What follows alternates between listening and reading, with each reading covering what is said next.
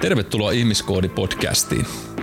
Minun nimeni on Mikko Paunonen ja kanssani podcastia tuottaa Antti Peltsi-Peltola.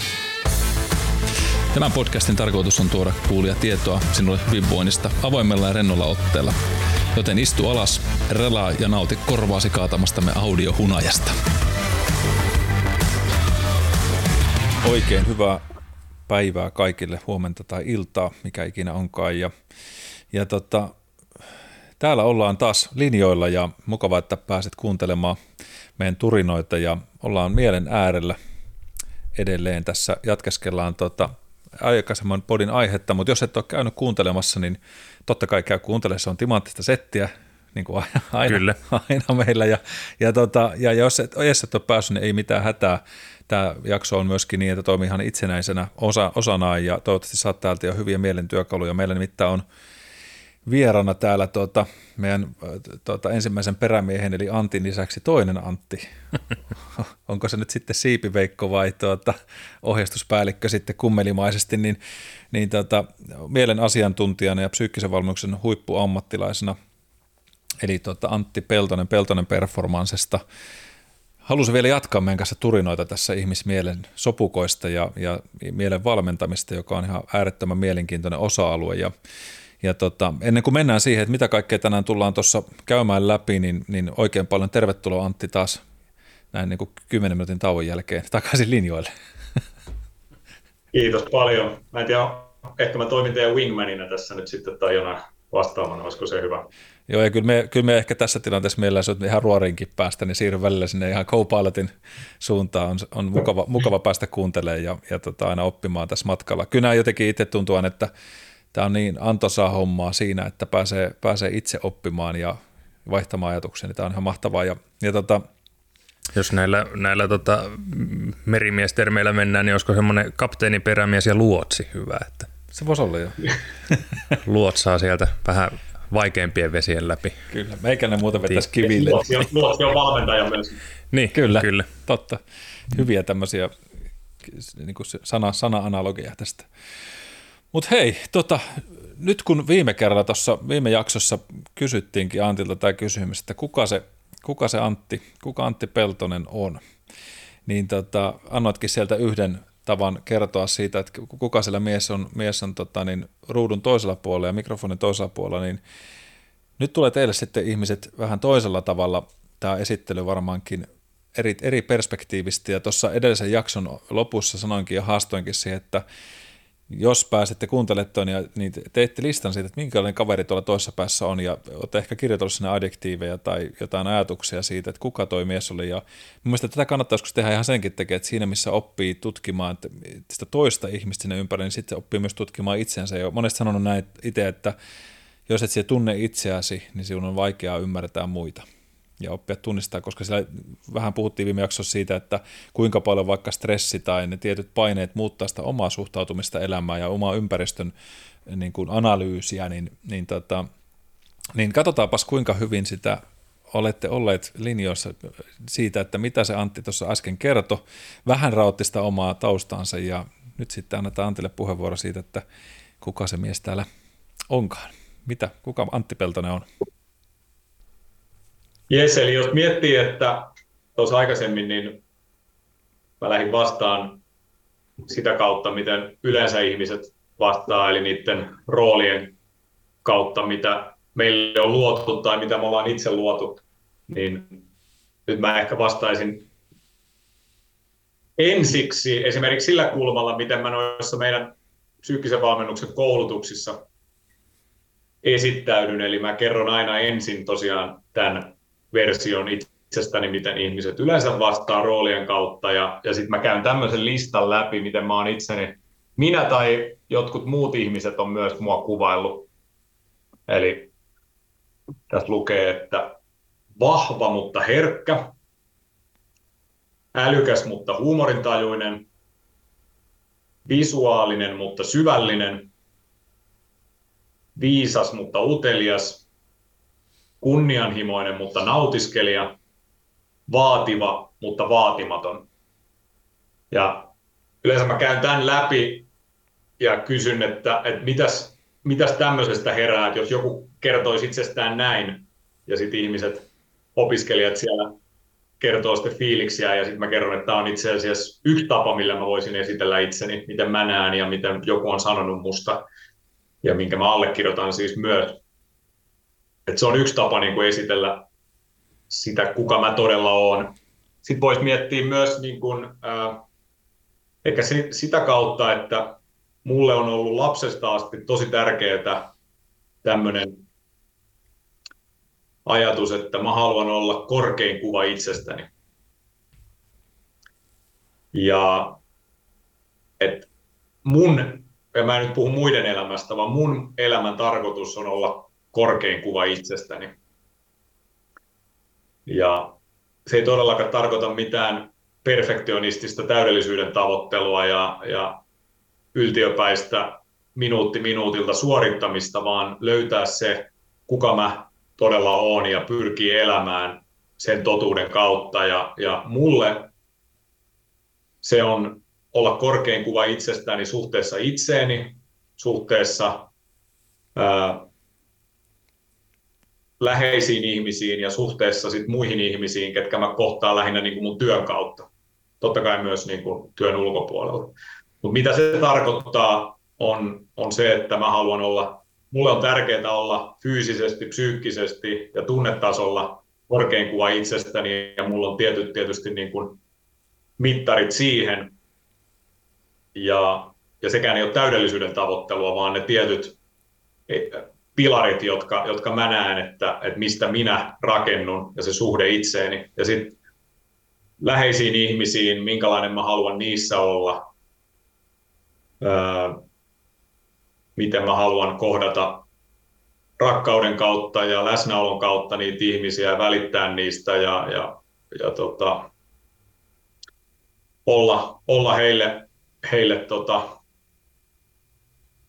öö, mahdollisimman, kohdella heitä mahdollisimman hyvin ja, ja tota, sitten jos miettii vaikka ammatillisesti, miten mä haluan ihmisiä kohdata, myös läsnä olevasti, myös niin kuin, ää, jotenkin aina tuoda niihin kohtaamisiin jotain.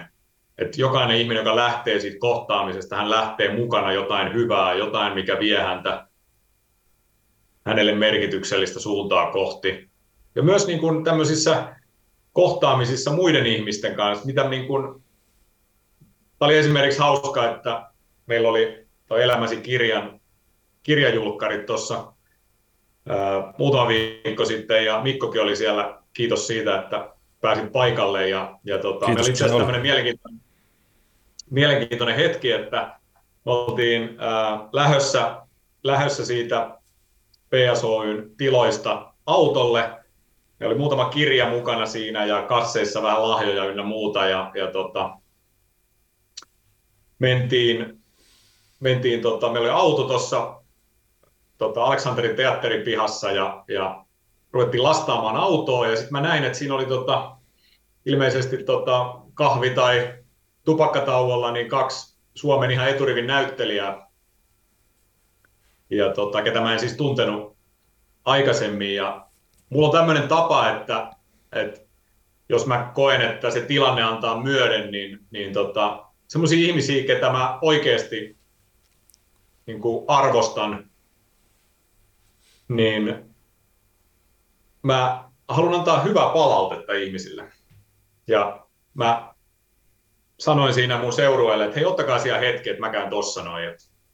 Sitten mä menin, menin näille kahdelle ihmiselle siihen, siihen heidän tupakkakahvitauolle ja sanoin, että mä olen tota, pahoillani, että mä häiritsen, mutta mä halusin vaan tulla kertoon, että kuinka paljon mä arvostan teitä ammattilaisina ja, ja taiteilijoina ja te olette tehneet oikeasti aivan fantastisen uran kumpikin. Et mä halusin vaan kiittää, että, kiittää kaikesta, mitä, tota, mitä mä oon saanut nauttia teidän taiteesta ja, ja halusin vaan kertoa, että mä arvostan teitä tosi paljon ja, ja mä halusin sanoa tämän sen takia, koska me ihmiset annetaan liian vähän positiivista palautetta ihmisille.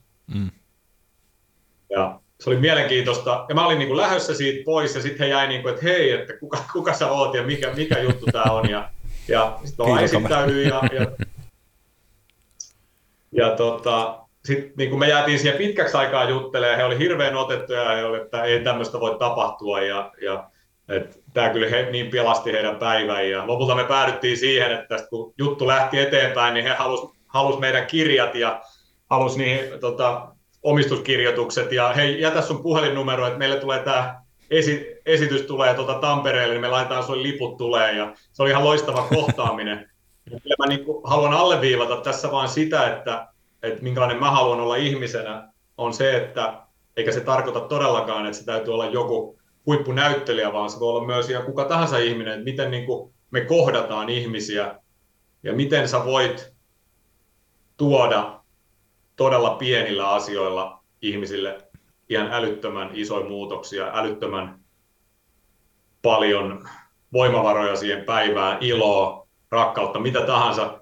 Ja mä en todellakaan ole niin kuin, tätä tehnyt aina tietoisesti ja, ja joskus on varmasti niin kuin, toiminut paljon huonomminkin elämässä, mutta paljon on tehnyt töitä itseni kanssa siitä, että on ymmärtänyt sen, että mikä se on se ehkä elämän tarkoitus ja mikä niin kuin, mitä, mitä on se, mitä me voidaan meidän elämällä tehdä. että me voidaan niin kuin oikeasti pienillä asioilla, mitkä ei maksa meille mitään, niin tuoda ihan hirveästi lisäarvoa ihmisille ja, ja tuoda hyviä asioita. semmoinen ihminen mä haluan olla,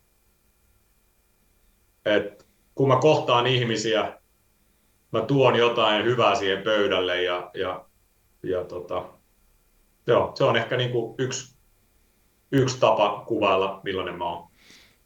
Joo, toi on kyllä todella hyvä, hyvä esimerkki sieltä pienestä kohtaamista. Mä oon monesti sanonut just, että No ensinnäkin tietysti kun sanoit tuossa siitä, että, että ne, miten ne tilanteet meihin vaikuttaa ja mitä kohtaamiseen me saadaan, niin se jotenkin viehätti, kun yksi proffa sanoi siitä, että, että kun aivot on neuroplastiset, niin muodostaa jatkuvasti uusia hermoyhteyksiä, uusia niin kuin, ää, tämmöisiä malleja, ne muokkautuu ympäristön mukaan, niin että minkälainen efekti me halutaan meidän mielelle antaa. Että, että näin niin kuin kuulijoillekin tietysti varoituksen sana, että jokainen jakso muuttaa teidän aivojen neurokemiaa.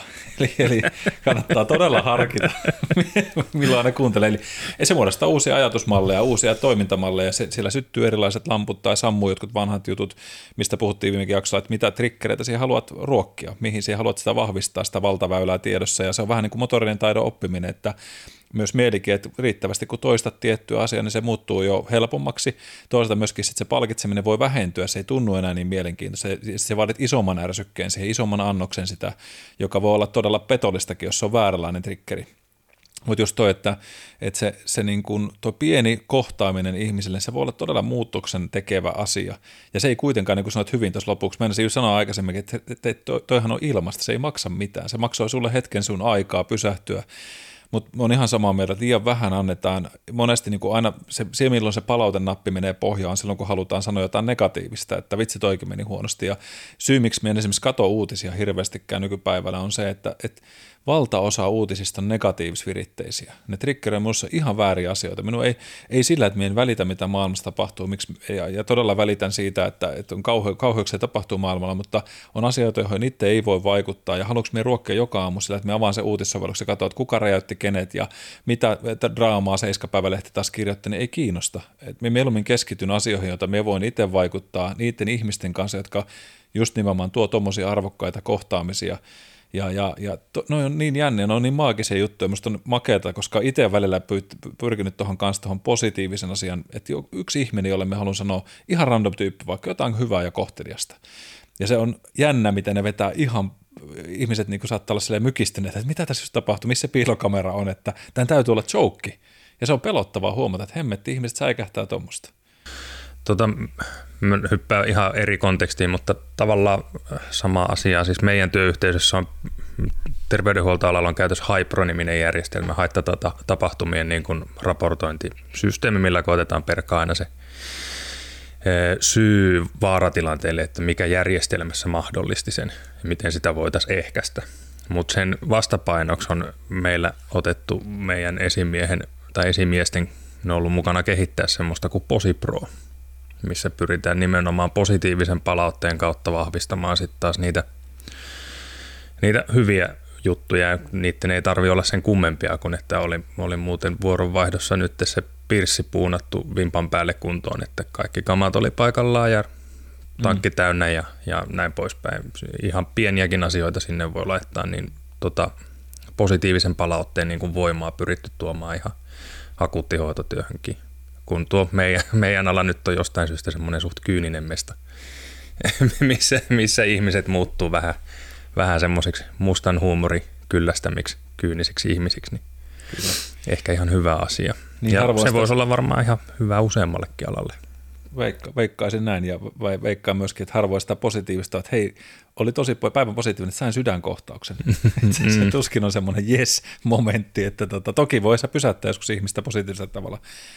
Antti, men vähän taaksepäin tuossa, kun annoit mun mielestä hyviä niin kuvauksia itsestäsi, niin nyt tämmöinen millivillinä ja, ja pieni asia takertuvana ihmisenä joskus, jonkunlainen oireyhtymä sekin, niin, tota, niin, niin on se, että miksi sana mutta oli mukana. Oliko näin, että oli esimerkiksi älykäs mutta huumorintajuinen? Mäkin jäin, jäin sitä miettiä, että sulkeeko ne niin, toisiaan oliko, pois sitten. Onko se joku kompa?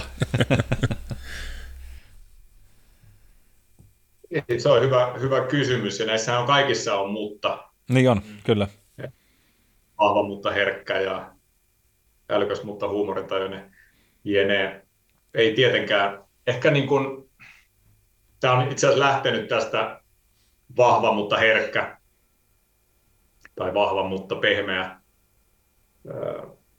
mikä, mikä määrittelee varmaan itseään eniten, niin tämä on oikeastaan niin kuin tähän, tämän alle niin kuin kasattu näitä muita, ja mun mielestä tämä on vaan niin kuin ei, ei todellakaan niin, että ne poissulkisi toisiaan tai, tai että ne ei voisi olla sam, samaan aikaan olemassa. Mun mielestä tämä on vaan niin kuin, tästä muodostui tämmöinen mielenkiintoinen, mielenkiintoinen sillä mutta, mutta-sanan käytöllä.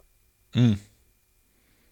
Öö, jotenkin se tapa, tapa kuvata, että se ei ole, ei, ei ole ja, vaan on mutta. En mä, en mä osaa sitä muuten, muuten ehkä selittää, mutta, mutta tota, se laittaa, laittaa tietyllä tapaa niin kuin ehkä ihmisiä miettimään aika paljon. Kyllä. Joo, koska, koska toi on, tota voi niin kuin pyöritellä silleen, että, että joskus tuossa itse asiassa vasta juttelin yhden ihmisen kanssa, kanssa puhuttiin älykkyydestä, ja siitä, muista kuka sen on sanonut, mutta huumorin taju on älykkyyden korkein muoto. se laukasi tämmöisen sanan. En siis ei, ei ole olemassa, varmasti tämä ei ole niin kuin on yhtä kuin neurotieteessä tai muuta, mutta ö, oivaltava huumorin tämmöistä vaatii tietyn määrän älykkyyttä. Ja, ja, ja tuossa on myöskin just sitä, että vahva, mutta pehmeä, niin kyllähän vah, äärimmäistä vahvuutta vaatii nimenomaan se, että se pystyy olemaan särkyvä ja, ja hauras, koska silloin se niin kuin uskallat altistua sille.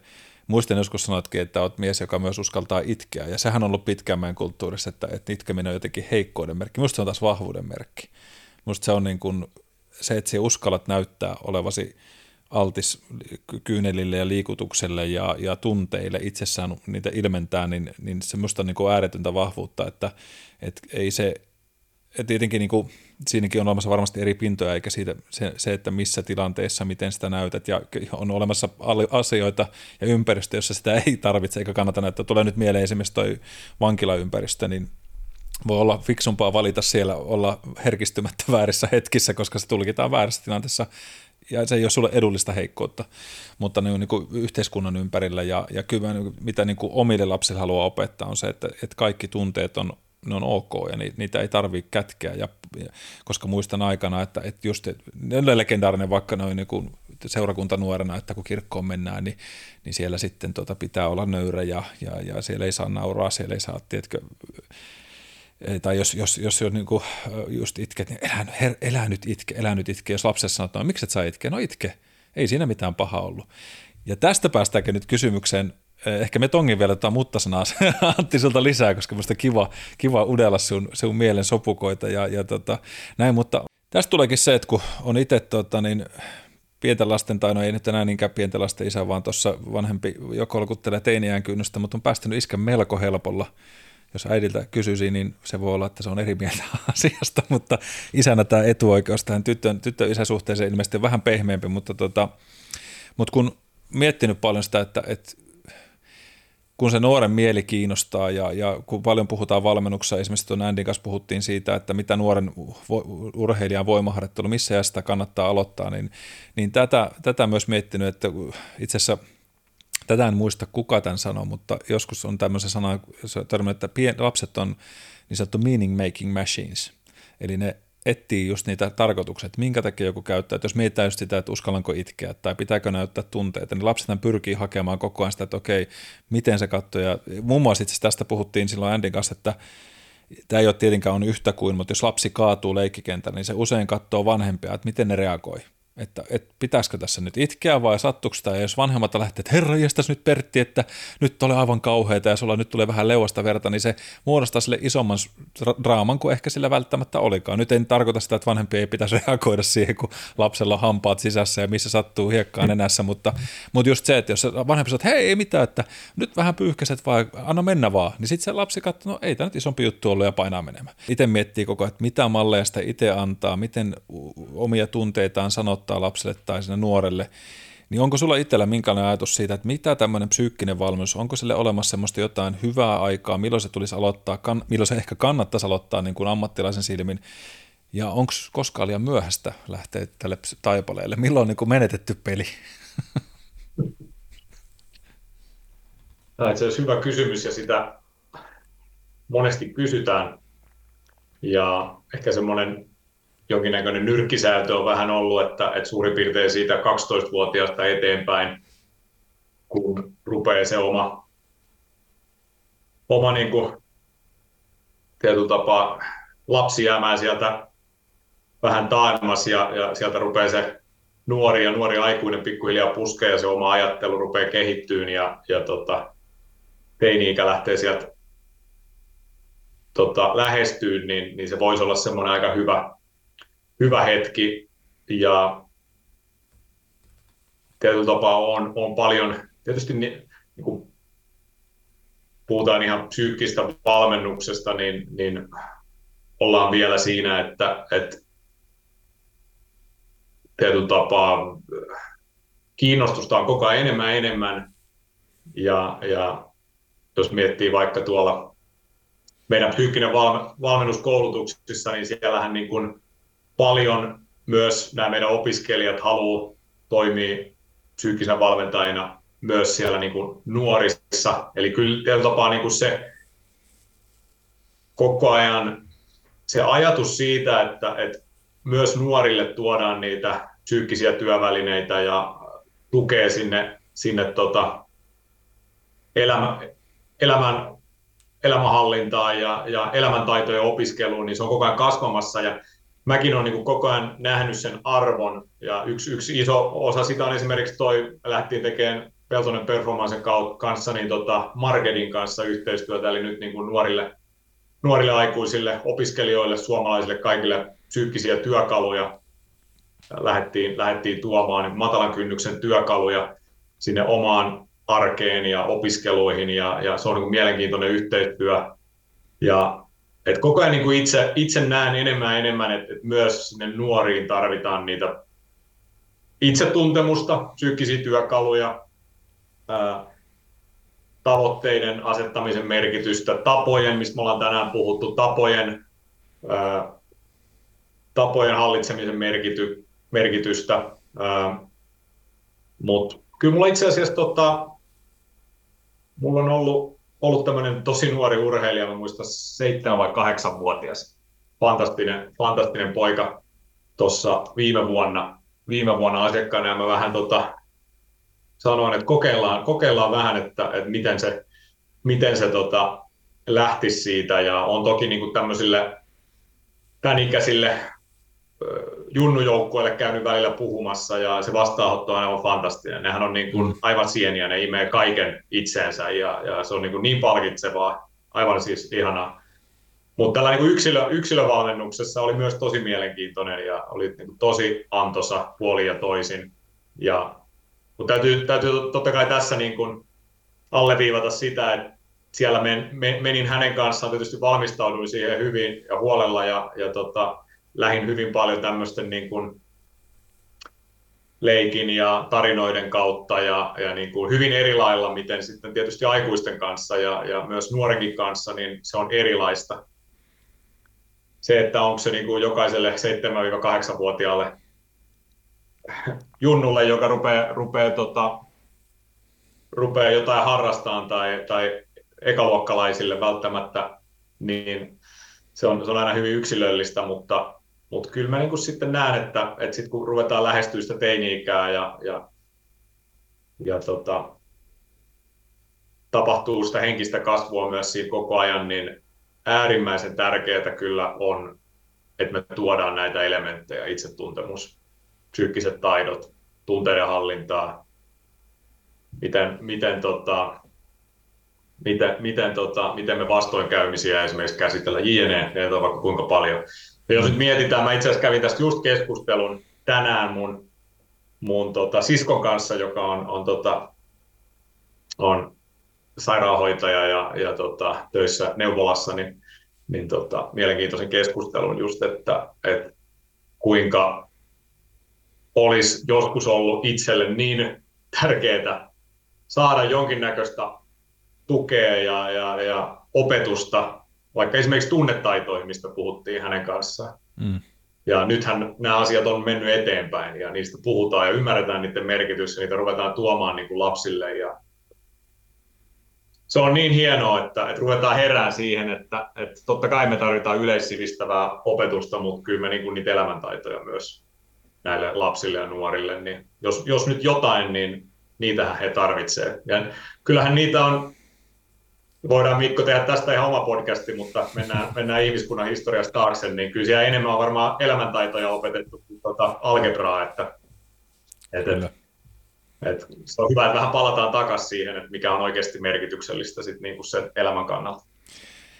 On ja just tämä vuorovaikutus ja ihmissuhteet, ihmissuhteiden kesken. Me ollaan kaikessa vuorovaikutteisuudessa keskenemme aina. Niin jos, jos sulla ei ole tunnetaitoja eikä vuorovaikutustaitoja, niin aika ohueksi käy toi oma, oma elämän, elämän matka ja aika vastoinkäymisiä täynnä ihan varmasti. Ja tota, toi oli kyllä hyvä ja jäin miettimään tuossa itse asiassa, me, me tota, kyllä mä tiedän, tiedän, että Sius on semmoinen aika laveasti ajatteleva, vaikka sillä on se niin kuin psykologinen tausta ja kova ammattiosaaminen sieltä puolelta, mutta kun tämä on tämmöistä poikkitieteellisyyttä tämä ihmiskoodi-podcasti tarkoitus pitää täynnä, niin tota, mietin just tota ikää, mitä sanoit tuossa 12 vuotta, 13 vuotta ja, ja alkaa se nuoren tietyllä tavalla semmoinen identiteetti rakentua. Ja sitten jos taas mennään tuonne sanskritin puolelle, niin siellä puhutaan esimerkiksi, chakrat kulkee noin seitsemän vuoden sykleissä ihmisessä.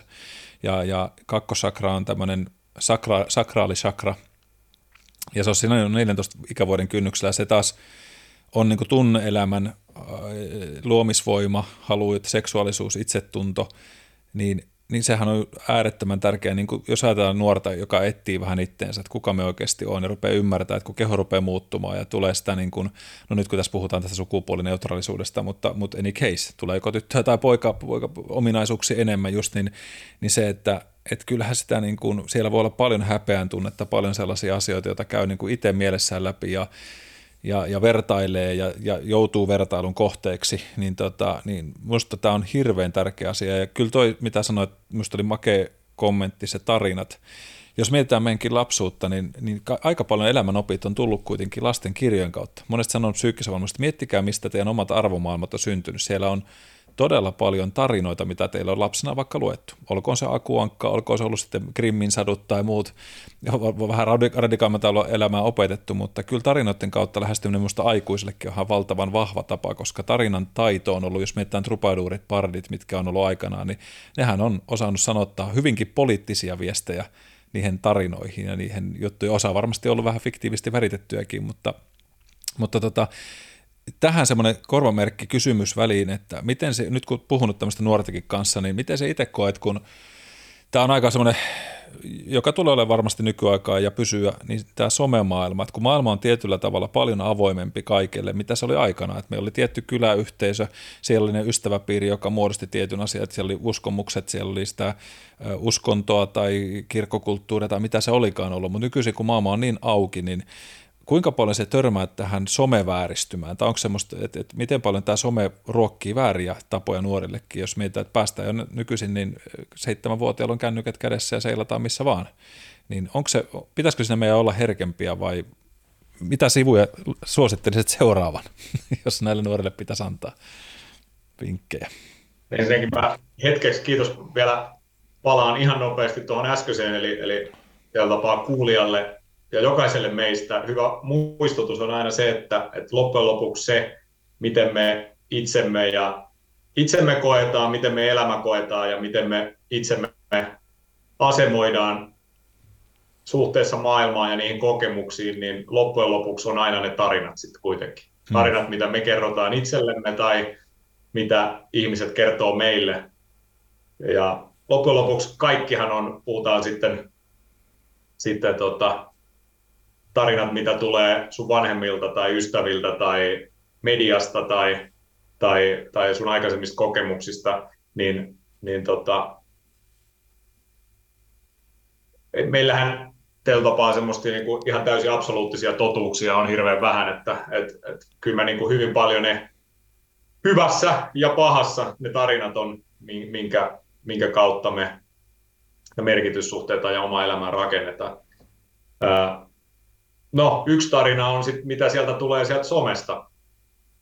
Ja, ja tota, kyllä se niin kun on, on varmaan semmoinen, mitä, missä me ollaan tietyllä tapaa hyvin alussa, että ei ole hirveästi vielä tutkittu kuitenkaan sitä, myös sitä somen vaikutusta. Et nyt ollaan vähän niin kuin pintaraapastu sitä, että mitä hyvää ja mitä huonoa siellä oikeasti on. Ja, ja kyllä niin kuin, ää, on myös asia, minkä, minkä kanssa itse, itse joutuu myös samalla lailla tekemään, tekemään niin kuin töitä, että et kuinka paljon, kuinka paljon ensinnäkin A, sitä aikaa, sieltä käy, aikaa siihen käyttää, ja, ja se, että mikä se on se ärsyke, mitä sieltä omille, omiin aivoihinsa haluaa tuoda. Ja kyllä se on semmoista, niin kuin mitä myös valmennuksissa ihmisten kanssa tulee ihan oikeasti koko ajan tasaisesti esille se some uutena, uutena tietyllä tapaa viitekehyksenä, että miten me sitä joko hyödynnetään tai, tai miten, miten se on jopa esteenä siihen, että miten me koetaan itsemme tai, tai pystytään elämään sitä meidän näköistä elämää. Et kyllä se niin kun on, on semmoinen uusi uusi iso haaste. Somessa on myös paljon hyviä puolia. Hmm. Jotenkin niin kuin, sehän antaa niin kuin hienosti vaikka meille mahdollisuuden täysin uniikilla tavalla ihmiskunnan historiassa. Me voidaan Peltonen Performance koulutuksia ja meidän, meidän viestiä tuoda koko maailmalle, jos me halutaan muutamissa sekunneissa ja rakentaa minkä, minkä näköistä tahansa markkinointia näkyvyyttä, kuka tahansa pystyy siihen. Eli mahdollisuudet on älyttömät, mutta, mutta kyllä vaaratkin on ja, ja kyllä se niin kuin, ehkä yritän vastata sun kysymykseen, niin, niin tota, taas tietoisuus siitä, niin kuin sä sanoit hyvin, että, että aikaisemmin, että, että säkin olet tehnyt paljon töitä sen kanssa, että mitä, mitä ne on ne ärsykkeet, mitä ne on ne viestit, mitä sä itsellesi lähetät, niin kyllä meistä jokainen, ihan minä mukaan lukien, niin on, on hyvä välillä pysähtyä tietoisesti miettimään, että A, paljonko mä käytän tähän aikaa, B, minkälaista viestiä mä haluan itselleni sieltä ottaa, koska, koska mahdollisuudet on rajattomat ja, ja jotenkin itse haluan koko ajan mennä, mennä totta kai siihen, että se on, ne on positiivisia asioita, mitä sieltä tulee. Mä käytän vähemmän aikaa siihen, se menee enemmänkin siihen, mikä tukee sitä mun, mua niin kuin, mun näitä asioita, mitä mä sanoin, eli, eli mitkä on mulle tärkeitä se mun ö, suhde itseen ja suhde mun läheisiin ihmisiin ja, ja suhde ammatillisesti ihmisiin, ketä mä kohtaan. Että se mahdollisimman paljon se somessa oleminen ruokkisi niitä asioita. Ja me jokainen tiedetään, että me pystytään myös ruokkiin sitä toista suutta itsessämme kyllä hyvin helposti siellä maailmassa. Kyllä. Joo, ja kyllä, kyllä jotenkin niin kuin toi, jos tästä välikevennys heittää, että, että jos että harva asia maailmassa on niin kuin, niin kuin faktaa, semmoista, niin kuin, että se ei ole tarinaa jossain määrin, että se on täyttä totuutta, niin kyllähän varmaan kaikki olla yhtä mieltä, että Chuck Norris, Norris Factsit on täyttä totta. jos ette ole terve, niin kannattaa googlettaa niitä. Ne on ihan huikeita. Mä muistan joskus sitä Chuck Norrisia, se oli jossain telkkarihaasteessa, joutui lukemaan niitä itse, niitä faktoja, mitä siitä on kehitetty, mutta on ne huikeita. Ihmismieli kyllä keksii kaikkea, kaikkea hienoa. Mutta, tota, mutta tästä itse asiassa liittyen, nyt mainitsitkin tuon sun uusimman kirjan, ja jossa tosissaan olin etuoikeutettuna saana olla mukana, mukana tota, todella hienossa hetkessä siitä, että saa puristettua jotain ajatuksia kansiin. Itsekin muutaman kirjan kirjoittaneena tai ollut siis co-writerina mukana, niin se on tosi jännä prosessi. Se on jotenkin semmoinen niin kuin matka siihen, mitä sitä on oikeasti osannut tähän mennessä kiteyttää ja sitten pystyy puristamaan ajatuksia, mutta itse mietin tuota kirjaa tuossa lukiessanikin kanssa, että, että jos itse ajattelet sitä elämäsi kirjaa, niin kelle, kelle tämä on, voisiko tämä soveltua esimerkiksi just niin kuin näille nuorille luettavaksi? Mitä, mitä otsakkeita sieltä ennen kaikkea halusi nostaa, nostaa esille? Joo, no totta kai siis, jos, jos mietitään, niin, niin tota,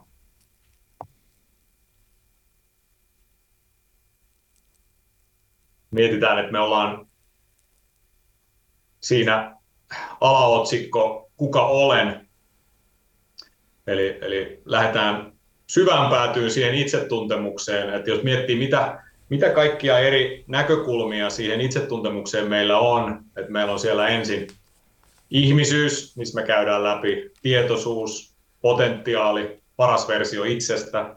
Sitten me käydään persoonallisuusominaisuuksia, fyysisiä ominaisuuksia, psykologisia ominaisuuksia. Me käydään identiteettiä läpi, arvoja, asenteita, uskomuksia.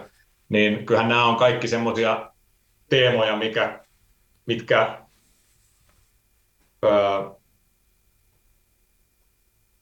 jokaista meistä koskettaa. Eli, eli tota, vaikea, vaikea sanoa, kuka on semmoinen ihminen, joka, joka ei näiden asioiden kanssa paini, koska nämä on kaikki osa sitä, ketä me ollaan ja mi, miten me muodostutaan. Eli, eli tota,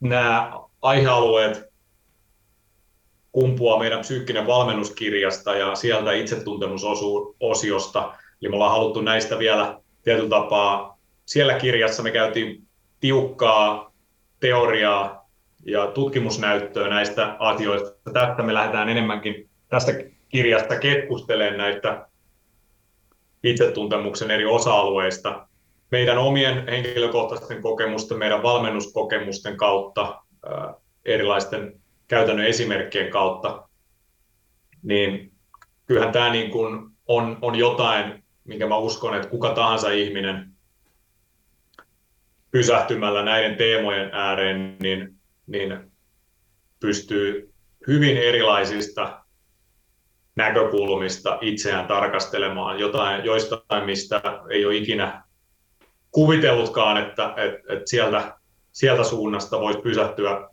omaa itseään tutkimaan. Eli, eli pakko sanoa, että, että, että uskon, että, että jokainen pystyy tästä, niin kuin, kellä se oma, oma, oma ajattelu ja oma identiteetti on lähtenyt kehittyä, niin lähtee, lähtee tota, analysoimaan omaa itseään.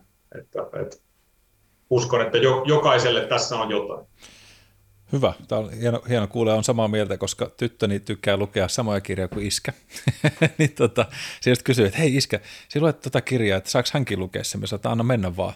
Että tota, et musta niin kun, vasta luki tuossa yhden, no tota, ton Paolo Koelon kirjan, luki, luki siitä ja tota, ja sitten se aina kysyy näitä kysymyksiä. Me sanoinkin, että, että kun esimerkiksi identiteetti, arvot ja luonne ja muuta, niin me sanoinkin tuosta kuin itsetuntemusta, että esimerkiksi kuka minä olen, minkälainen minä olen. Jos me ei kuvaile itseäni, niin sitten me tätä tyttölle, tyttölle että, että kun luet tuon kirjan, niin mieti sitä, että mitä meidän perheen arvot on. Ja, ja puhutaan näistä jossain vaiheessa, nähdäänkö me ne samalla tavalla ja, ja minkälainen sinun mielestä isä on. Että minkälainen se lista sellaisia asioita, mitä sinä näet minussa, koska on joskus kiva kysyä joltain toiselta, joka tuntee sinut, että, että niin kuin tiedät, että okei, tuolta tulee hyviä vastauksia, tai ja uskaltaa luottaa sen, koska se, miten minä itse koen itseni ja se, miten joku toinen saattaa sanoa suusta, niin voitkin löytää paljon hyviä ja semmoisia ehkä myöskin sellaisia, että oho, joo, tuohon pitää varmaan skarpata ja kyllähän lasten suusta aina totuuksia kuulee, mistä se on niin kuin samalla arvokasta ja pelottavaa näin niin kuin isänä tajuta, että okei, okay, fine, että iskä onkin aina vähän niin kuin kiireinen tai myöhäistä, ei läsnä tai muuta. Ja me toivon, että ei tule mun tyttäreni suusta eikä pojan suusta sitten hirveän monta kertaa, mutta eihän me aina voida olla niitä supermiehiä tai naisia, että se on ihan ymmärrettävä inhimillistä, mutta, mutta ehdottomasti niin kyllä me ainakin omakohtaisesti, kun tätä kirjaa luin, niin minusta tässä on onnistuttu mielettömän hyvin siinä, että on kiva lukea siinä, kun tämä on dia, niin kuin dialogia. Tässä on paljon sitä tarinallisuutta, mitä kaipaa monesti myöskin sillä, että vaikka me tykkään siitä tutkimusnäytöstä ja datasta, niin niin tässä on kiva semmoinen soljuva tapa ja hyvin erilainen tapa kertoa, kertoa asioita ja käydä kuitenkin isoja aiheita läpi, nojaten jälleen kerran niin kuin kuitenkin tärkeisiin niin kuin tutkimuksellisiin asioihin, mutta, mutta tota, sopiva rennollakin otteella, mutta aika syväluotaavasti, että kyllä täytyy muutamassa kohtaa niin kuin pysähyn ja mietin tälle, että okei, että enpä ole tota tullut miettineeksi, että oot, ootpa tommosenkin kujan käynyt. Ja siitä sai paljon semmoisia oivalluksia omaan tekemiseen ja, ja aika, mun niin kuin tietyissä asioissa aika tota, uskaliastikin uskalsitte kertoa asioista niin kuin itseni kohtaan ja siitä iso hatunnosto. Ja, ja tota, sitten tämä toinen kysymys, mikä olikin, että onko tämä liian myöhäistä, kun tos, tässä monesti, niin kuin itsekin sanoit tuossa, että jos olisin tiennyt, ja monesti tulee sanottu, että vitsi, kun tämä olisi tiennyt 10 vuotta tai 15 vuotta sitten. Ja itse kokenut sitä, harjoittanut sitä paljon, että ei olisi semmoinen, tiedätkö, että kun opiskelee itsekin jatkuvasti, että vitsi kun olisi tiennyt 30, vitsi kun olisi tiennyt 25, että ei jää siihen, että, että on hukannut sitä aikaa, koska se on ollut sitä hetkeä elämässä, mutta sitä me haluan ehkä kysyäkin, että kun se 73-vuotias ihminen ottaa tämän kirjan kouraa ja rupeaa katsoa, että elämäsi kirja, ja sitten se tajuu, kun se lukee tota, siinä sivulla – 145 identiteettien uskomukset kohta, että ei jumaan kautta. Mun elämä on mennyt ihan vessanpöytästä viimeiset 48,7 vuotta. Tiedätkö, että en ole oivaltanut, tämä on aivan mettässä ollut.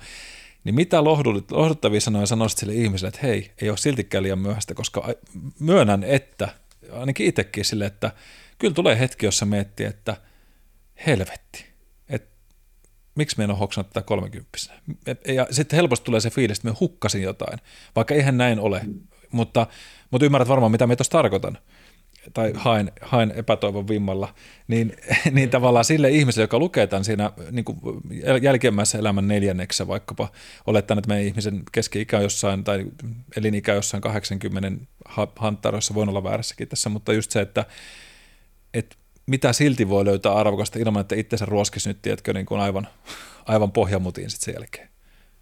Sano, jos sait, sait kopiin tai, tai kumman sain kiinni ja, sain, sain kiinni ja ö, siteeraan tässä kaveria, jota me kumpikin seurataan varmaan aika, aika samanlaisella mielenkiinnolla Anthony Robbins, joka on, on mm. valmennuksen pioneeri maailmassa, niin tota, hän, hän puhuu tästä, että, että mitä tapahtuu mitä tapahtuu tuolla luonnossa asioille, jotka ei kasva ja kehity. Mm, ne kuolee. Kyllä. Ja sitten hän kysyy, että onko ihminen tästä jotenkin irrallaan oleva tästä koko hommasta. Eli vast, niin kuin lohdutuksena näille ihmisille, jotka ajattelee näin, niin meille on täysin luonnollista ja meillä on tarve kasvaa ja kehittyä koko elämän ajan.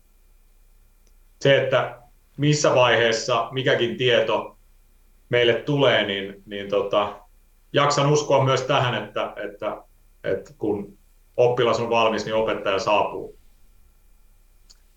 Et kaikella on siinä mielessä tarkoituksensa, että minkä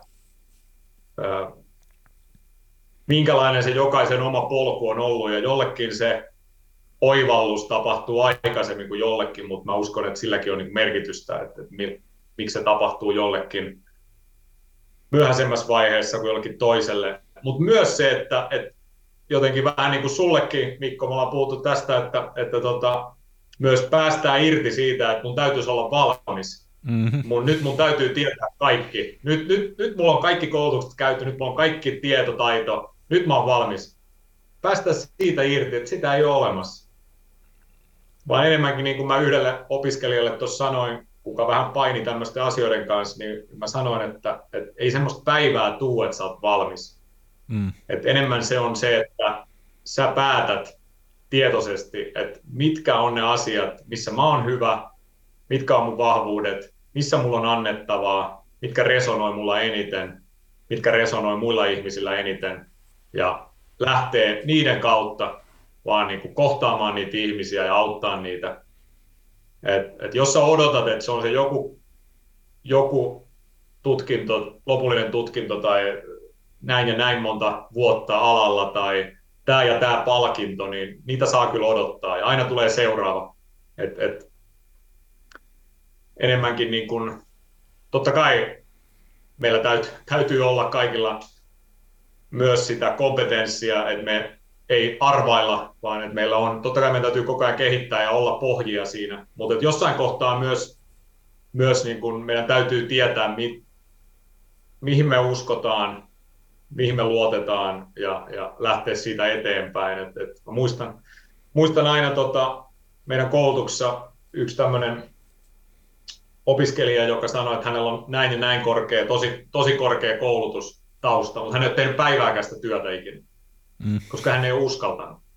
Just näin. Ja silloin mä niin kuin tajusin, että, että tota, on vähän niin kuin tämä kaveri, mitä mä äsken tässä lainasin, niin hän myös puhuu tässä tästä competence versus confidence. Mm. Eli maailma on täynnä ihmisiä, joilla on kompetenssia, mutta niillä ei välttämättä ikinä konfidenssia lähtee, eli itse, itseluottamusta lähtee viemään sitä asiaa eteenpäin. Ja lopulta sitten ne on ne ihmiset, kellä on se confidence, ketkä, ketkä pääsee pisimmälle. Ja ei edelleenkään poista sitä, että kompetenssiakin täytyy olla. Kyllä. Mutta tota, se kompetenssi ei itsessään riitä. Kyllä. Joo, kyllä sitä toivoa, että leikkaavalla lääkärillä jonkun verran kompetenssia. Somesta, YouTubesta katsoo samalla, tosta se varmaan vetäsee, mutta, mutta on ihan täysin samaa mieltä tuossa kyllä, että et, ja, ja, tästä itse painanut ja, ja on sanonutkin, että eihän tätä podcastia olisi koskaan päivävaloa nähnyt, jos tuossa ei toi ensimmäinen perämieskapteeni ja ruorimies olisi paikalla mukana ollut puskemassa eteenpäin ja, ja monia muita ympärillä olevia ihmisiä. Ja kyllä esimerkiksi edellinen jakso, jossa puhuttiin alitajunnasta, niin kyllä se oli semmoinen, missä me mietin ihan pari päivää aikaisemmin laittaa Antille viesti, että he ei julkaista sitä, että, että se ei ole riittävän hyvä ja, ja tota, että, että mun pitää hakea sen lisää tutkimusta. Ja, ja, ja, ja, ja tota, Li, liikaa asiattomia tarinoita niin. maalikojäseneltä. Joo, mutta ei, ei sensuroitu. Ja, ja positiivista oli se, että sieltä tuli esimerkiksi muutamilta tosi kovilta niin psykoterapeutiltakin kommenttia, että, että todella hyvä jakso, että hyvä, riittävä määrä ajatusta ja asiaa ja huumoria ja kuitenkin päästiin niin kuin aiheen ympärille ihan, ihan hyvin pureutumaan ja sitä, sitä myös mietin, että okei, pitää vaan uskaltaa. Että joskus tämmöisen sloganin alattua, että feel the fear and do it anyway. että tota, et, et, toi on todella hyvä pointti, mitä tuossa sanoit, ja, ja, tota, ja jälleen kerran, jos mennään sinne semmoisen lave-ajatteluun, niin kyllä mä olen samaa mieltä, että, että onko se nyt sitä, onko, onko olemassa elämää, elämää enemmän kuin yksi, ja tota, aikaisemmin mennessä sanoa siitä, että kun joskus tuntuu siltä, että näillä lapsillakin on vanha sielu – et tulee joskus niitä kommentteja, joita miettii pitkään, että mistä noisen heitti. Et jos me ajatellaan vaan lapsista, että ei ne ole vielä valmiita, ei ne ole kypsiä ymmärtämään asioita, niin moni lapsi on aika varhaisessa kevässä enemmän kuin kypsä. Kyllä ne hoksaa niin paljon enemmän kuin mitä me aikuisena kuvitellaan, että ei se varmaan hoksaa tuota, jos me jätän sanomatta tai muuten. Niin ne, ne osaa kyllä lukea ihmistä ja on mun mielestä niin kuin vanhoja sieluja, nuoressa kehossa ja, ja on niitä nuoria sieluja vanhassa kehossa, jotka ei ole vielä kypsynyt tähän elämään. Ne vaatii muutaman kierroksen lisää, että ne pääsee siihen seuraavaan kohtaan. Ja mun mielestä just tuo, että itse ainakin miettii, että minkä se kirja tai se ihmisen kohtaaminen, minkä dominopalikan domina se tyrkkää myös eteenpäin, mikä kuuluu olla sillä hetkellä liikahtaa, vaikka se saattaa sattua tai se saattaa, tiedätkö, tuntuu, että ei Samperi, piti, pitikö tämä joskus, mutta milloin se, nythän, nythän on paras hetki tämä, juuri tämä hetki eikä koskaan muulla, koska tämä toista, se on jo mennyt, mikä on mennyt ja tulevaa on tulevaa. Sitä ei, me ei voida valitettavasti ainakaan hallita. Mutta tota, tuota, tuota, mm, mä mietin tuossa just sitä, että, että kun me ollaan puhuttu nyt mun mielestä aika hyvinkin siitä, että mitä nuoret, missä vaiheessa mitäkin kannattaa lähteä tuomaan eteen, ja toi kirja mun puhuttelee ihan loistavasti siihen, mutta jos ajatellaan sitten, me olisin vähän sukeltaa takaisin tuonne, kun olet tehnyt paljon urheilumaailmassa maailmassa työtä, ja teillä on ollut aika huikea menestystarina tuossa jalkapallo tarinassa, missä olit mukana, niin mun mielestä tämä on sellainen asia, mistä haluaisin kysyä, kun itsekin sitä omaa tämmöistä ammatillista identiteettiä, sitä miten tuo sen oman tarinansa eteenpäin muille. Jos mietitään tuota jalkapallotarinaa teillekin, niin voisi ajatella semmoista niin voittavaa mindsettiä, että miten me saan semmoisen, mitä se kuuluu semmoiseen menestyjän mieleen tai voittajan mieleen. Et jos mietitään vaikka tota, tota futismaailmaa, niin millä työ sä loitte? Mitä, mitä fundamentaaleja siinä on, että sinun oma ura, sanoitkin sitä, että kolme kertaa viikossa ää, päivässä lähti treenaamaan ja, ja muuta, mutta mitkä on sellaisia kivijalkoja, mitkä kuuluu tämmöisen voittajan mielenmalleihin? No siis tämähän on mielenkiintoista sillä tavalla, että, että vaikka mä, mä itse asiassa tajusin sen vasta tuossa vähän aikaa sitten, eli, eli tota, mä olin todella tavoitekeskeinen, mikä on hyvä asia urheilussa. Mm. Eli, eli tavoitteet ohjaa tekemistä ja, ja saa sut jatkaan pitkään ja, ja voittaa vastoinkäymisiä jne. Eli, eli tavoitteet on tosi tärkeitä, mutta et, mä urheilijana saavutin, mikä oli siis mun iso tämmöinen oivallus ihan muutamia viikkoja sitten, oli se, että, että mä tajusin, että mä saavutin mun minimit mm. kaikessa. Ja mä sain mun kaikki tavoitteet, mä, mun minimitavoitteet, kaikki mä saavutin. Ongelma oli siinä, että, että mä en ajatellut tarpeeksi isosti. Mä voinut, jos mä olisin ajatellut isommin, mä olisin toiminut eri lailla. Luultavasti, niin kuin mä kerroin tuossa aikaisemmin, että tota, mulla oli se kentän ulkopuolen toiminta aika lailla retuperällä. Mm. Eli varmasti olisi lähtenyt puskeen itseään sinne epämukavuusalueelle ja, ja hakeen tietoa ja, ja haastaa itseänsä paljon monipuolisemmin. Et mielenkiintoista on se, että mä en ollut loppujen lopuksi millään tavalla menestyksekäs urheilijana. Ja mulla tosiaan se ammattilaisura loppui 23-vuotiaana siellä Englannissa. Eli tota, todella nuorena, ainakin 15 mm. vuotta liian aikaisin. Taas kun mä niin kun sit muutama vuosi sen jälkeen syvissä vesissä käyneenä tajusin, että mä haluan takaisin niihin asioihin, kuka mä oikeasti olen, niin yksi asia oli tämä urheilu ja se oma lajin palaaminen. Ja mä päätin silloin, että, että mä en tee sitä enää, jos mä en ole menestyksekäs siinä. Eli mä loin myös itse sen niin kuin vision itsestäni, että, että en mä enää mene takaisin sinne ja, ja tota, tee samalla lailla puolivillaisesti kuin ennen. Mm. Eli kyllä se, niin kuin se oma vaatimustaso oli ihan eri, oma visio oli aivan eri, oma tekeminen, omat tavoitteet oli ihan eri.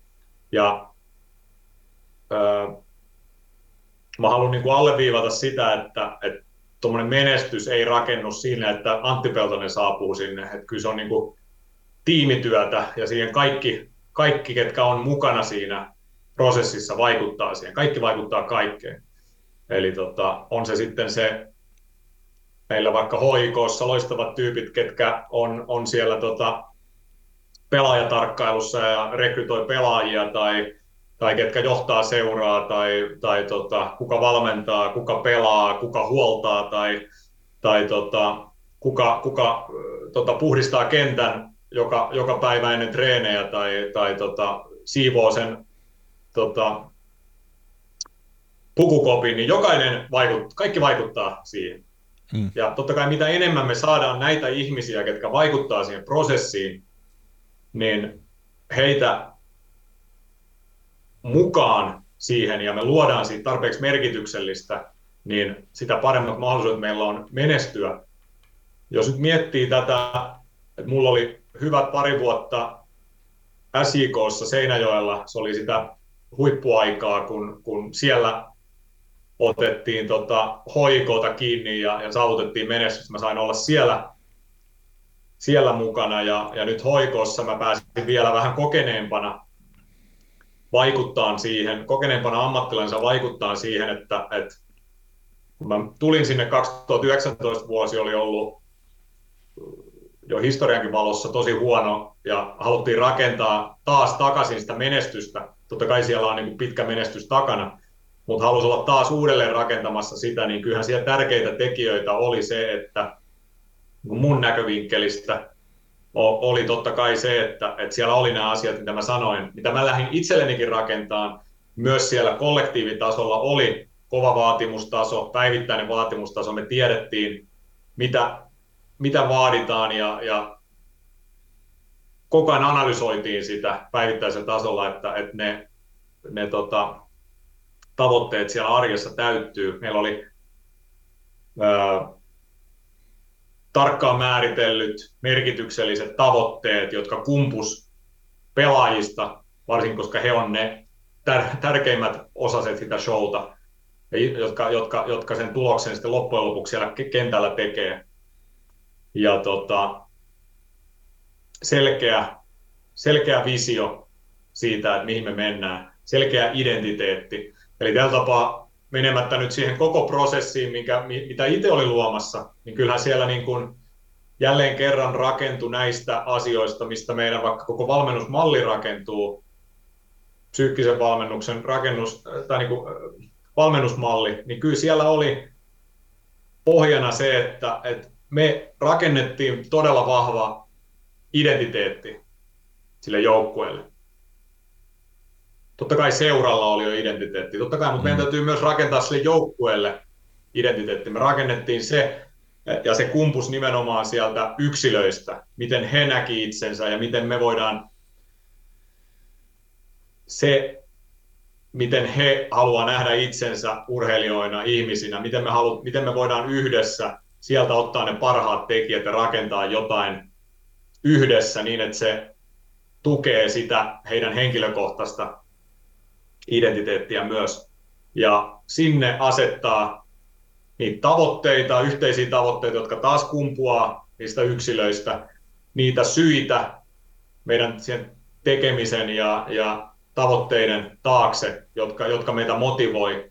Rakentaa myös se yhteinen tarina, yhteiset arvot, yhteiset toimintatavat. Siinä on monta eri tekijää, mutta rakentaa ne yhdessä ja, ja niin, että ne ei jää pelkäksi sananhelinäksi, niin oikeasti arvioida, reflektoida sitä toimintaa siellä koko ajan arjessa. Mm. Ja mitä mekin tehtiin, niin viikoittain mä pysähdyin koko joukkueen kanssa arvioimaan sitä prosessia. Mikä on onnistunut, mikä ei ole onnistunut, mitä me tehdään ensi viikolla paremmin. Ja, ja sitä, sitä mä saan olla kolme vuotta tekemässä ja iso kiitos siitä Koskelan Tonille päävalmentajalle, joka antoi mulle vapaat kädet siihen ja, ja tota, niin kuin mä sanoin, se on vain yksi palanen tätä, mm. tätä koko, koko menestystä, mutta mä uskon, että yksi merkittävä palanen. Ja totta kai siinä on myös niin kuin muita tärkeitä tekijöitä, on, on psykologinen turvallisuus, me uskalletaan puhua asioista siellä, me uskalletaan tehdä virheitä. Se, että ihmiset, ihmiset kokee, että, että, että heitä, heitä kuullaan ja he pääsevät vaikuttamaan asioihin ja ja tota, se, että, että kohdataan niitä ihmisiä siellä ja siellä arjessa, jokaista, vaikka ihmiset on hyvin erilaisissa rooleissa, niin tota, on, se sitten, on se sitten se joukkueen pelaaja erilaisissa rooleissa tai ne seuran työntekijät erilaisissa rooleissa. Tämähän on niin monisyinen asia, että, että siihen vaikuttaa niin moni asia, mutta kyllähän se tietyllä tapaa se, että me rakennetaan se yhteinen visio, yhteinen tarina, mitä kohti me mennään sillä korkealla vaatimustasolla, niin kyllä se parhaimmillaan niin kuin johtaa tämmöiseen, mitä meillä oli kolme vuotta, kolme mestaruutta ja kaksi kertaa, kaksi kertaa Euroopassa lohkovaiheeseen. Tämä kolme vuotta oli hoikoon historian menestyksekkäin kolme vuotta. Mm. Menestyksekkäin tämmöinen ajanjakso koko tota, yli satavuotias historiassa, niin tota, olihan se niin kuin upeata olla mukana siinä, nähdä mitä, mitä se oikeasti vaatii. Ja sitten sitä pystyy taas jatkojalostaa ja tekee vielä paremmin sitten seuraavassa ympäristössä, mihin, mihin sitten oma tie vie. Kyllä. Joo, kyllähän nuo asiat on sellaisia, niin kuin pelkästään kuuntele, kuuntelemalla toi, niin alkaa hengästyttää se työmäärä, mikä siellä kuuluu tai kumpua tuosta, että, että se koko iso, iso porukka saadaan nimenomaan ei vaan, että se on sitä sala, sanahelinää ja semmoisia, mitä yritykset helposti, että meidän visio ja missio ja arvot on tossa, mutta sitten kun se menet sinne katsoa sitä paikan päin, niin siellä ei mitään niistä ole käytännössä tapahtuvaa. Ni, niin tämä nyt kaikille kuulijoillekin, että vaikka puhutaan niin urheiluviitekehyksestä, niin mun mielestä just yksi semmoinen asia kanssa tuo mitattavuus, että sitä oikeasti katsottiin, että mitä täällä on tapahtunut, niin on mielestäni äärettömän tärkeää, että kyllä tämä sama mun voi, mun näkemys on se, että se voi niin kuin viedä ihan yksilötasolle myös samalla tavalla, mutta ennen kaikkea tämmöiseen niin kuin yrityskulttuurin luomiseen, että, että, että on musta makeata kuulla, että se, että monesti ajatellaan, että ne pelaajat tekee sen menestyksen. No totta kai ne on siellä masinoimasta, että jokuhan se maali on tehtävä ja maali pidettävä puhtaana ja muuta, mutta jotta ne pelaajat voi tehdä sen siinä turvallisessa luottamuksessa ympäristössä ja nimenomaan se uskaltaminen, ei pelkää virheitä. Jalonen, Jalosen Jukkakin paljon puhuu tästä niin kuin kulttuurin luomisesta just, että ja, ja aika hyvällä meriteillä on mies mennyt eteenpäin, niin on tämä just, että sinne kuuluu se, joka kenttä huolteista lähtee. Ne, ne ihmiset on tärkeitä, koska mikään muu ei, jos se futiskenttä ei kunnossa, missä sä treenaat?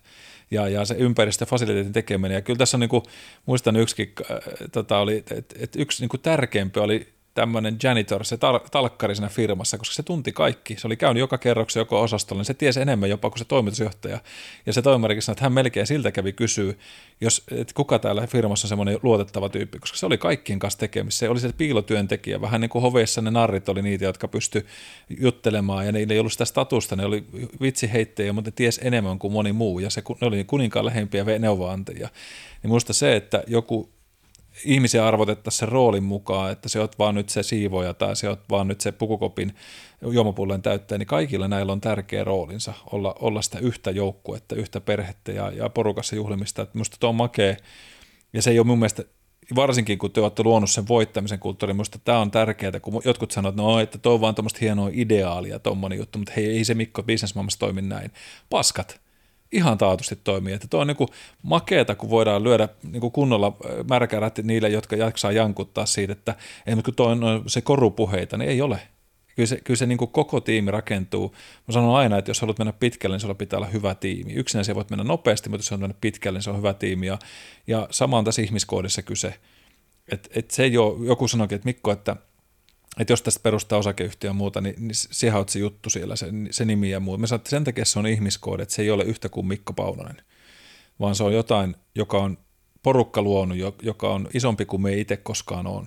Me haluan totta kai kiva kuulla, jos, jos se on sitä niin kuin sama kuin sinullakin, että, että se oma nimi on jollain tavalla, että se kiteytyy johonkin suuntaan, mutta se ei voi olla sama kuin minä, koska, koska tämä on jotain sellaista, mitä itsekin haluan olla niin kuin isompana tarina kuin mitä se itse on, mutta jostainhan se lähtee ja se tällä hetkellä on niin kuin tämä kaljupäinen herra täällä toisessa päässä, mutta samalla tavalla siis mä väitän, että jos ne samat fundamentaalit, mitä sä oot siellä, op, te olette luonut porukalla, niin ihan varmasti tämä tarina jatkuu niilläkin menestyksekkäästi tästä eteenpäin. Se on vaan tärkeää, että ne muistas ne, helpostihan siinä huumassa unohdetaan ne pienet tärkeät tekijät ja lähdetään vaan hakemaan niillä, jotka on ollut niitä, tällä, tällä saatiin paras tulosjuttu ja sitten yhtäkkiä ruvetaan pelaamaan numeroilla pelkästään ja unohdettiin, että ne, ne pienet asiat, ne pienet jutut, kun se tulet aamuiseen puukukoppiin, sanot se kaikille terve ja muistat siellä sen talkkarin siellä tai se siivoja ja muuta ja, ja tästähän se rakentuu mun se voittamisen kulttuuri, oli se yksilöstä, oli se joukkueesta, oli se firmasta kyse. Ja, ja on valitettavaa, esimerkiksi minäkin tuossa vasta yhden ystävän kanssa juttelin yhdestä isossa suuryrityksessä, missä on töissä, niin kuinka sairaalla tavalla sitä johdetaan ja, ja tota, se näkyy myös siinä porukan vaihtuvuudessa siellä, siellä ja nyt kun se on tämmöistä isosta jenkkifirmasta, niin, niin on, se, on se sääli. Ja sitten kun meitä katsoo niiden sivuille, mitä ne arvot on, niin ei mitään niin kuin linkitetty. Se on vaan jotain, kun laittu sinne, että tällaista se on ja todellisuus on ihan toista. Mutta kukaan ei uskalla sanoa julki, koska jos se tulet somessa siitä julki, että mitä tämä on, niin arva kuin monta lakimiestä siellä on rivissä ottamassa, että kokeile, kokeilepa mennä tämän läpi. Ja, ja, ja se on tosi surullista kuulla tällaista tarinaa sieltä taustalta sitten. Mutta että toi on, toi, on, toi on hieno. Hei, nyt kysymys sitten, kun nyt on aika paljon puhuttu siitä, että miten, ja kun sanoinkin, että tämä on aika kova maratoni meille yrittää lähteä miettimään niitä omia tapoja, kuka me on ja muuta. Ja Mulla on kysytty monesti, tämäkin tullut vasta, että Mikko, et sä ymmärrät, kuinka rankkaa tämä urheileminen on ja tämä treenaaminen, tai kuinka rankkaa tämä duuni on, missä hän on kovassa vastuussa toimitusjohtajana tai hr tai muuta, että on pakko välillä nollata.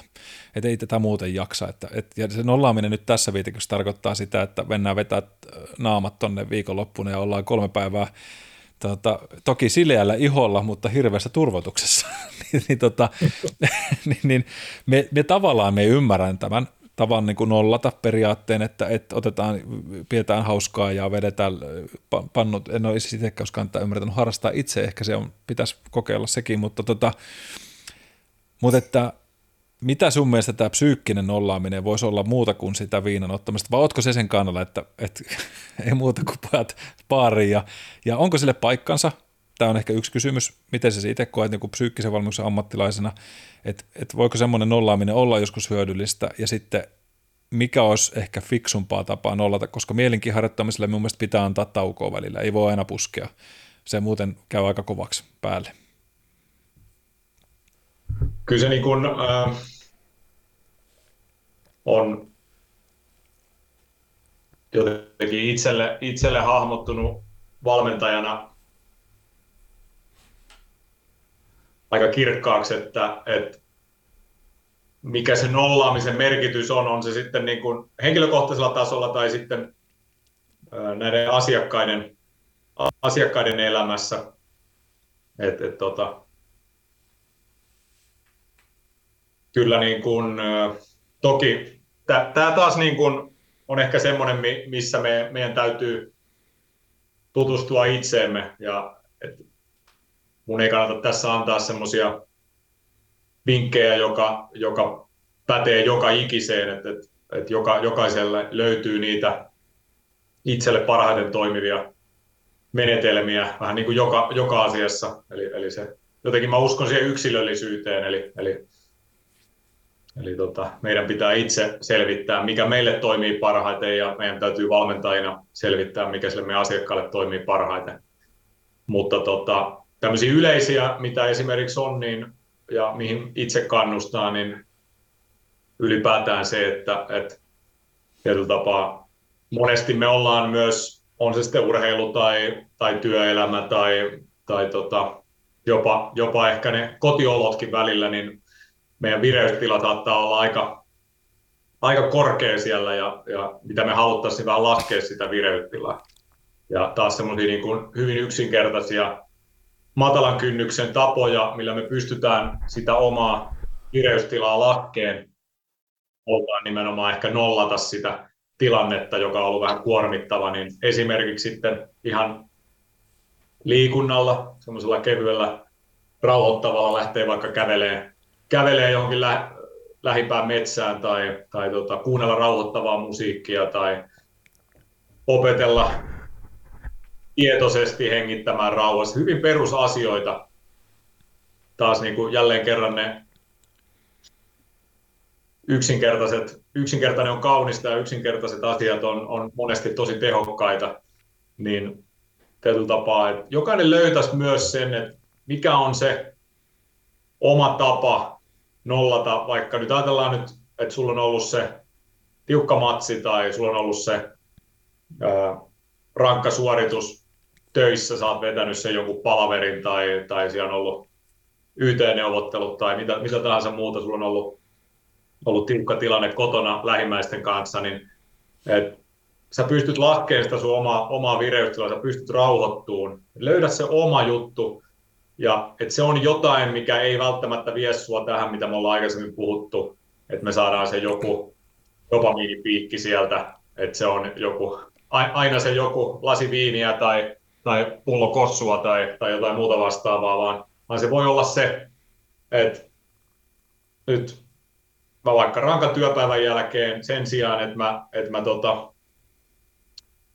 teen mitä mä oon aikaisemmin tehnyt, niin nyt mä vaikka hengittelen rauhassa siinä autossa tai mä lähden kävelee hetkeksi 15-20 minuuttia, lähden puhdistaan, puhdistaan sitä, sitä kuormaa, niin mä jotenkin uskon tähän tasapainoon. Tasapaino on jotenkin semmoinen sana, mistä mä tykkään, niin, niin tota, että löytää niitä tasapainottavia tekijöitä niihin omaan, omiin työn ja arjen haasteisiin, mitä meillä kaikilla oikeasti niin älyttömästi on tässä nykymaailman ajassa.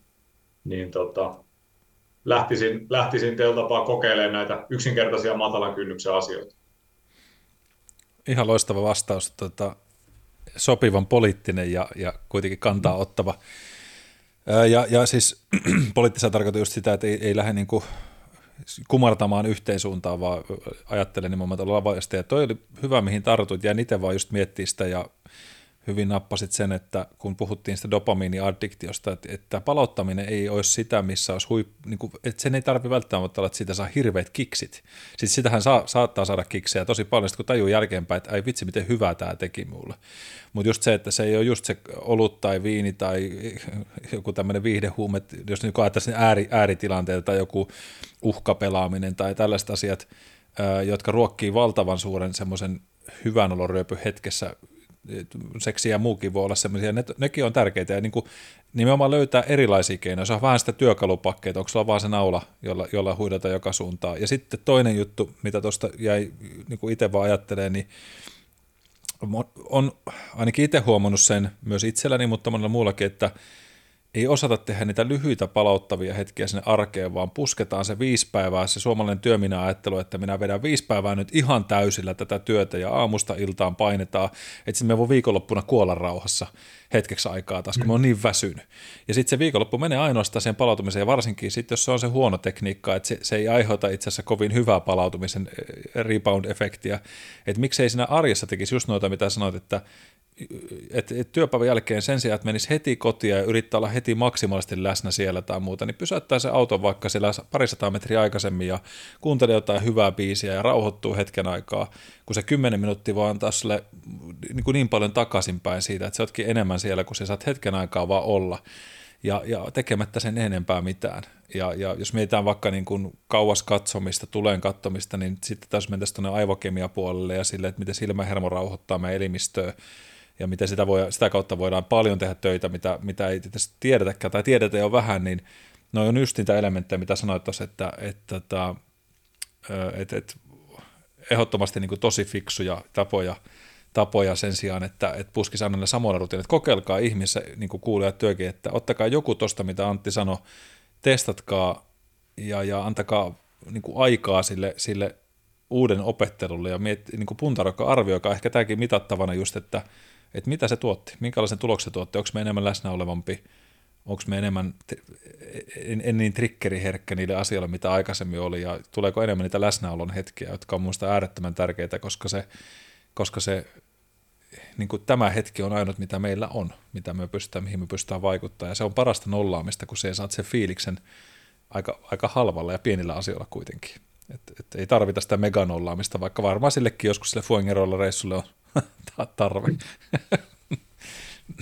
Mutta tämä on just mistä niin kuin meidän koulutuksessakin mä puhun just sitä, että se on niin helppo meille se lyhyen aikavälin mielihyvää kohti mennä, josta me saadaan sen nopea dopamiinipiikki, että on se sitten se, on se, sitten se joku makea tai suolainen ruoka tai TV-katsominen, somen katsominen, mm. ää, on se joku peli tai vastaavaa tämmöistä, mistä me saadaan sitä nopeata.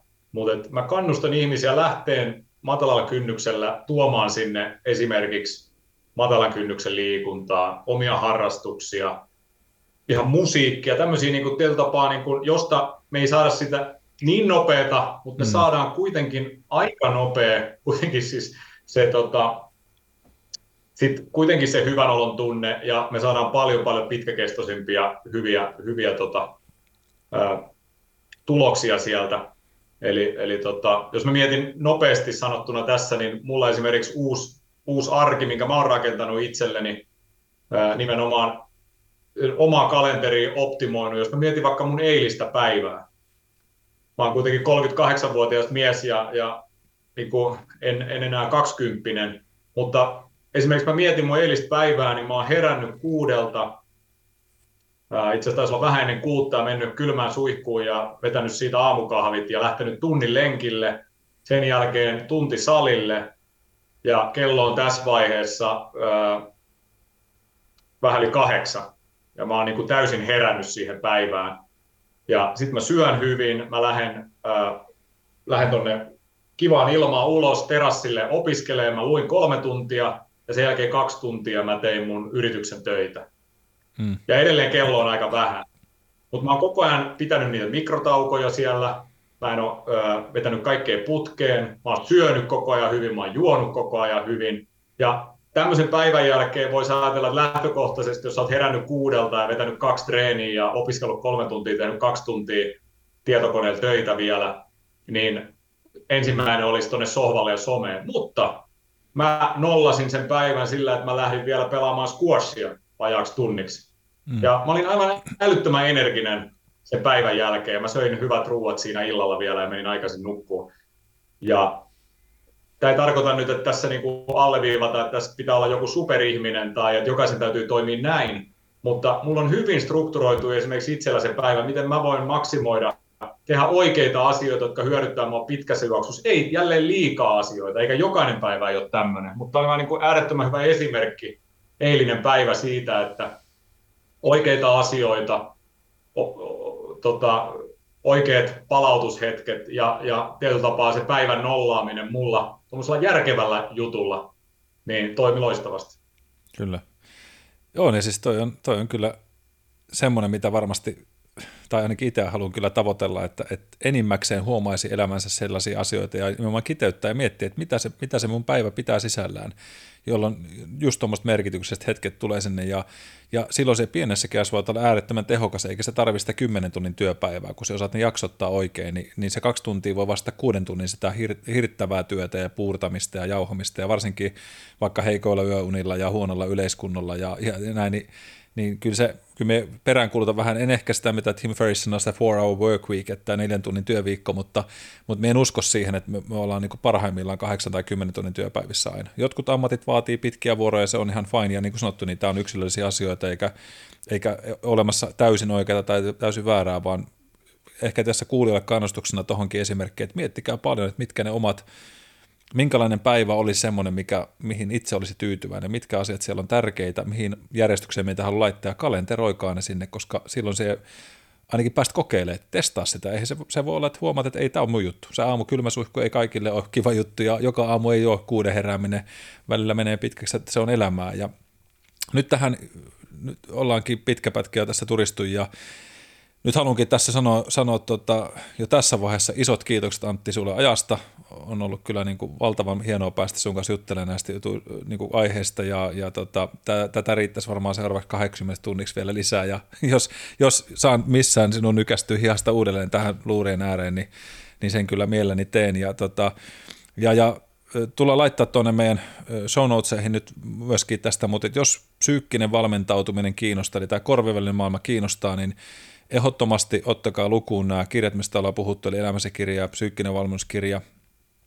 Ja sitten tota, niin Peltonen Performance Oyn sivuilta löytyy paljon lisää koulutuksiin, alkaviin koulutuksiin olevia juttuja, niin suosit, lämmin suositus kyllä niille, ja tullaan laittaa sinne pieniä mahdollisia toistaiseksi olevia voimassa olevia alekoodejakin, sitten jos käytte, niin nopeat kerkee napata sieltä sitten, mutta, tota, mutta, mutta käykää ihmeessä tutustua. Onko Antti jotain vielä viimeisenä sanoneen, mitä haluat heittää kuulijoille ilmaan? Äh, suurkiitokset tästä, tästä mahdollisuudesta ja, ja tämä niin kuin, ehkä tässä joka kerta tajuaa myös sen, että minkä asian äärellä me ollaan sen oman mielen, mielen äärellä ja että joka kerta kun avaa sen suun ja lähtee näistä omista ajatuksista ja tunteista ja toiminnasta puhumaan ja, ja tietoisesti sitä avaamaan, niin aina oppii jotain uutta. Eli, eli haluan tällä tapaa kannustaa ihmisiä pysähtyyn itsensä ja oman elämänsä äärelle, mutta myös pysähtyy muiden ihmisten elämän äärelle ja, ja kuunteleen ja olen läsnä, koska tota, mä uskon, että meissä ihmisissä on hyvin vahva se tarve päästä puhumaan asioista ja, ja sillä on käänteen tekevä vaikutus, että me pysähdytään itsemme äärelle ja me pysähdytään muiden ihmisten elämän äärelle ja, ja katsotaan, mitä maagisia asioita sieltä tota, voi syntyä, mitä me ei ehkä uskottukaan, että voi olla mahdollista syntyä. Ihan loistavaa. Kiitoksia ja tota, pysäyttäviä positiivisia hetkiä kaikkien päivää ja kiitos, että olitte linjoilla meidän kanssa ja paljon kiitos perämiehelle ja kapteenille ja rooremiehelle tässä vierellä. Oli, oli tosi hienoa taas jakaa aikaa teidän kanssa.